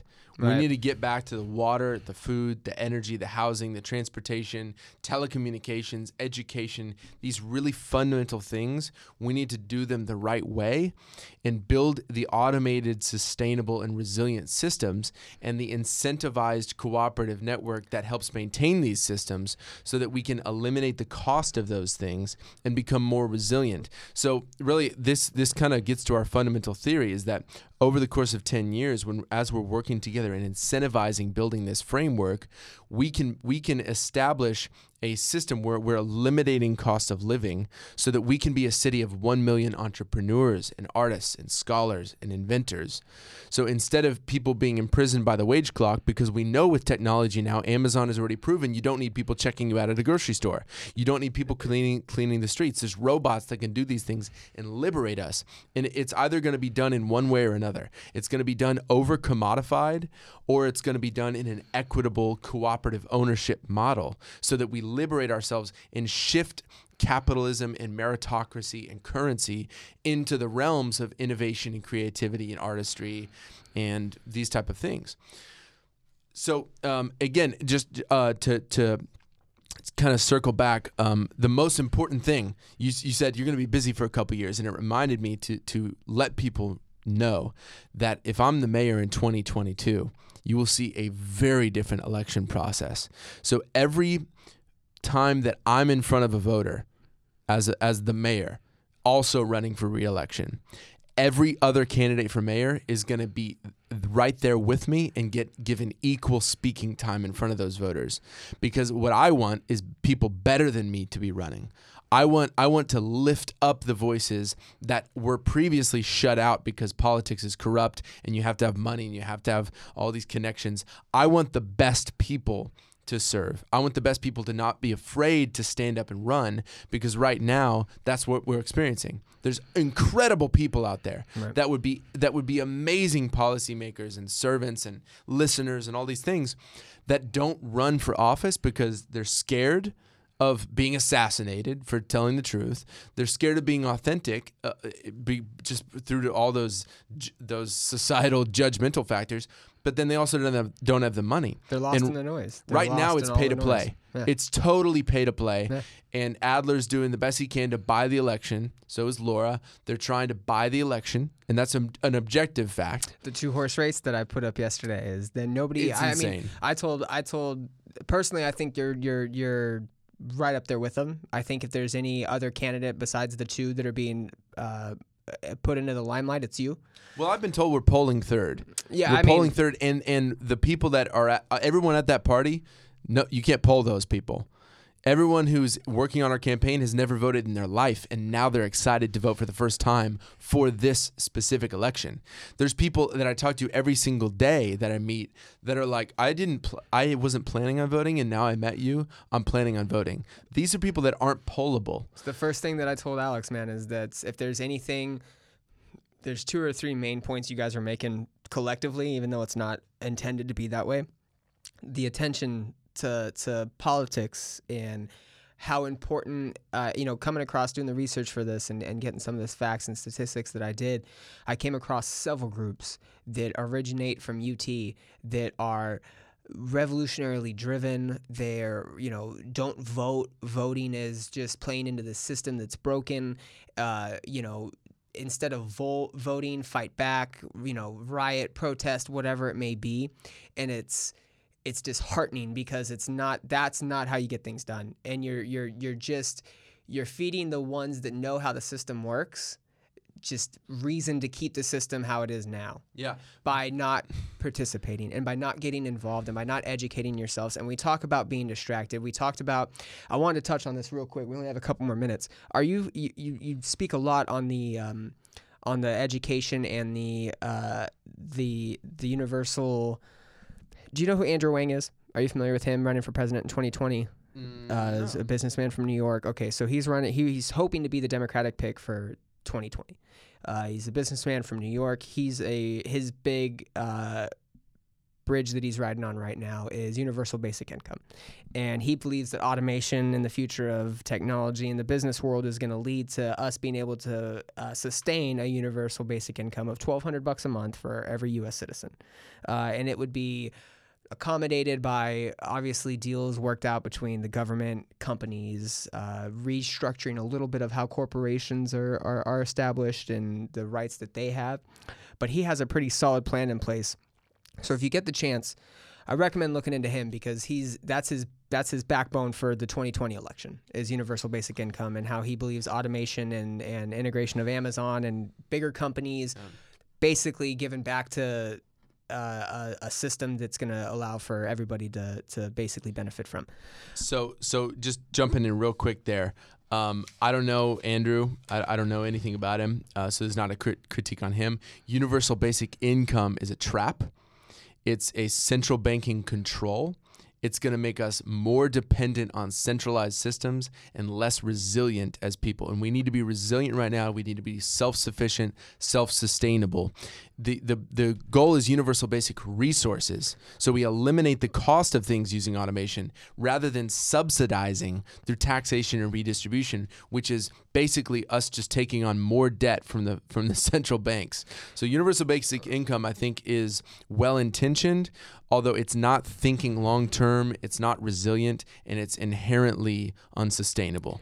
Now, speaking to that, there's been several. Um, there's been several cities uh, in different countries in the world that have uh, implemented some sort of universal basic income model to kind of replicate, and they've all seen pretty staggering success with universal basic income. At least in, in Andrew Yang's terms, it's it's in place to promote individuality if you do want to be an entrepreneur and, and you mentioned why not have a city of a million entrepreneurs? Well it seems to me the most effective way to do so would be to financially liberate people.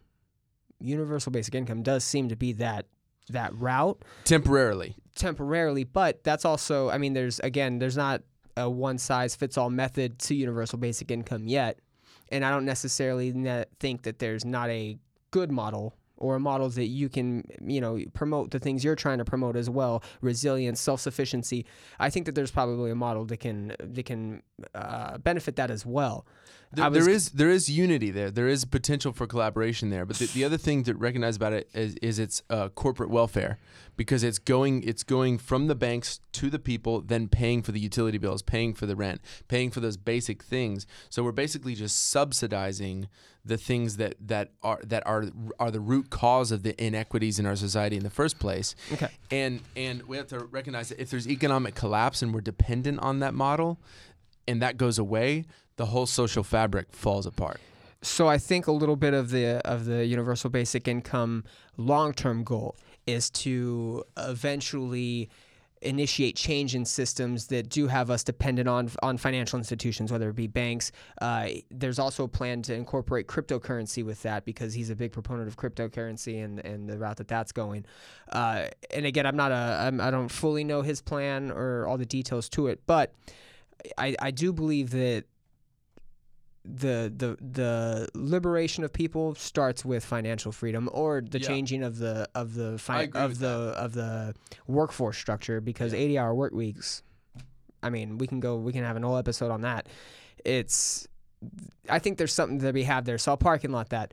We're coming up on our time man. And I, if there's one final uh, like hoorah you want to you want to push out there or one final thing to really grab people and really get them behind you and what you're trying to do yeah, I, I want you to do that now. But I also want to thank you for coming on and for taking the time to do this. And I believe that uh, your your message of transparency and your message of, of progress and what it takes to get us all to that next level is you're on that path, man. You're you're you're there. You have the right ideas, and I, I, I support those. And I think that you're going about it the right way. And your your again your transparency message is huge. A lot of people are afraid. You coming in here and immediately turning the phone on and having this whole thing recorded is is not something a lot of people are willing to do. And I think that you're you're seeing success in that, and it's something that that I appreciate a lot. And I I hope you continued success. And I think you. you're doing an awesome job, man. I think you're really you're really bringing attention to a lot of issues, and your ideas are sound, logical. Um, you know, I want to touch on you on a couple of them because I think you're, you're you promote collabor- uh, collaboration and, and, and cooperating with one another. I think there's a lot of ideas that are people look at them as bad ideas now that can maybe even be little tweaked just a little to make them good ideas. And I think that the important message is, is that conversation about finding a solution to things. Right. And, and and you're really doing that, and I appreciate that, man. So Appreciate it. Thank yeah, you. if you have anything else, Yeah, I would just say that voting for me is a better protest vote than not voting at all. I agree with that. And, and anybody that's not interested in voting, you're never going to change anything. And I think that your message and Alex's message too, because again, that was one of his main points, is that he's getting people that wouldn't have voted otherwise. He's getting people that wouldn't have been paying attention otherwise. And because he's out there at the pedicab spot, out there in the streets with all the traffic, he's getting people to pay attention. Because you're doing these pop-ups and you're doing these meet and greets and you're going out there and pointing to these these issues. You're getting people to now pay attention and want to go out and be involved. Well, these political important. elites would never go and do a debate at the at the drunk party at the thing, and and you know what? They they frown upon that kind of behavior. But you're listening to real issues. You're at a drunk listening to party. real people and Yes. real and real things and real stuff comes up. And this is the, this is the main thing is that you know you may disagree with what I have said on this podcast. You may listen to something I said on the website and say, "Oh, that's wrong," and I welcome that. And that's that's the thing I Yeah. think that is is unique about You're not shutting our candidacy. or- no, I'm listening to everybody. If you're saying something that I might tend to disagree with, I want to listen deeper. I want to listen longer. I want to know what you know that I don't know. Yes. And Yep. that's the thing is is I'm never going to be a mayor who shuts you out because I think I disagree with you. I'm not going to assume things. You know, I really do my best to live in the Toltec way. You know, the four agreements, you Yeah. know, don't make assumptions, don't take it personally, right? The, these things are so crucial f- as a public servant. And what I see right now in the political system is that they think they know everything. They think that they have some sort of a moral high ground or they think they're better than e- somebody else. and that's really dangerous because then you start not I've talked to people who have lived here for 50 years and they said, "You know what? We had all these great ideas 50 years ago and we kept voting for it and we never got it." So our platform is really what Austin has always voted to become and never actually become because we vote these incompetent people who don't know how to listen and don't know how to be open-minded and compassionate and they're so easily influenced when somebody waves a, a bag of bills in front of their face. They that get them hooked checkbook speaks a lot, man. Oh my God, it's dangerous, and and we we you know uh, we're the Earth is gonna be fine. Like we're but we need it. We if if humans want to be a part of this equation, and I do want human consciousness to continue. I want a free Oh. planet of love and abundance, so we can go out into the universe and, We're and bottom feeders explore on a that. host, man. We're bottom feeders on a host right now. And Hey. that's, that's it's You know, but we do have a very special place on this planet. We do have a special role. And I think if we look back at some of the cultures, it is possible to be harmonious. So, if anything, what I'm saying is it's possible to be harmonious with the planet, to be ecologically sound, to cooperate with each other, and to find systems that work. And it starts with recognizing that fundamental intrinsic value that every single person has as a human being. that comes with that with that ego death that I don't The think, that I think a lot yeah. of people are afraid to experience that I think you're you're already aware of. And so that's why it's not even yeah. It's awesome, man. I appreciate you again. We're doing we're gonna do this again, man. Whenever you thank want you, to come in and start speaking your message, you're more than welcome to and I encourage it and I want you back on. So and good luck and everything. Yeah, thank you. Appreciate you, man. Where can they uh where can they donate? Where can they uh So we're not taking any fundraising None uh, at all. intentionally. Um, not a Patreon, GoFundMe, nothing. You're not doing anything. No, we're not. We're not hustling people for their money. We just want take support. that, take share. that, motherfuckers! You got somebody out here causing Yeah. some ripples that's not taking a dime. Yeah, we, we don't want to. And and I'm not wealthy either. So it, it's not that I'm just self funding. No, we're self funding, but we're, we've spent less than a thousand dollars. It's about the message. It's about the grassroots. It's about people. Money does nothing. People do everything. So share the message, tweet it, like it, Facebook it, all that stuff. It, it goes tremendously well to get that organic reach out there. And then also just reach out to us. Our website is wearethemayor.com. WeAreTheMayor.com. I'm gonna blast it out. Share it with everything we do. Again, brother. thank you again. Hey, thank you, Brian. Uh, Common Cast Podcast signing out. Love you guys.